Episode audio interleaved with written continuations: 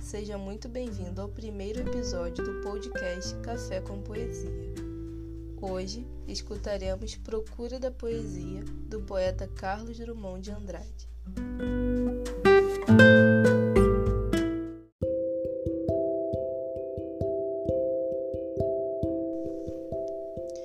Não faças versos sobre acontecimentos, não há criação nem morte perante a poesia. Diante dela, a vida é um sol estático, não aquece nem ilumina. As afinidades, os aniversários, os incidentes pessoais não contam. Não faças poesia com o corpo, esse excelente, completo e confortável corpo, tão infenso à efusão lírica. Tua gota de bile, tua careta de gozo ou de dor no escuro são indiferentes.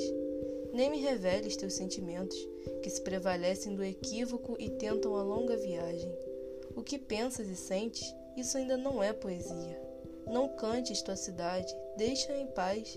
O canto não é o movimento das máquinas, nem o segredo das casas.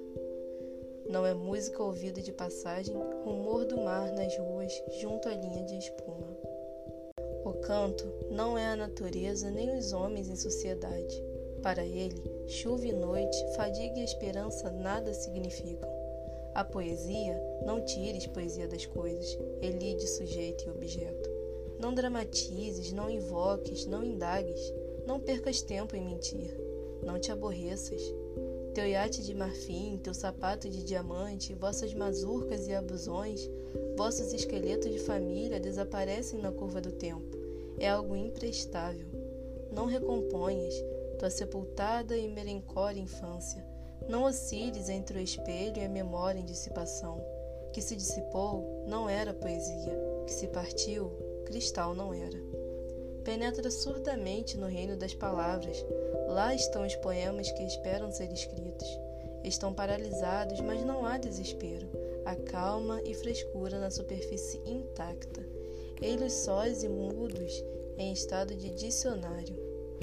Convive com teus poemas antes de escrevê-los. Tem paciência se obscuros, calma se te provocam.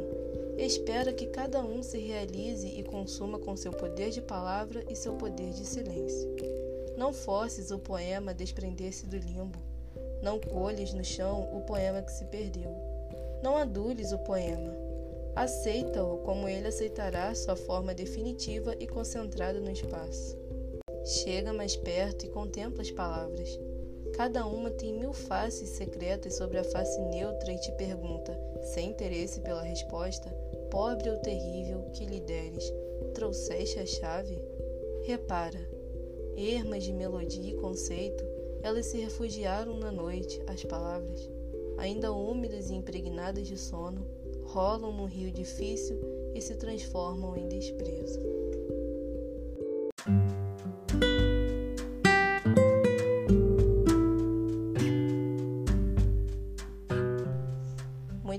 Obrigada por ter ouvido e espero você na próxima.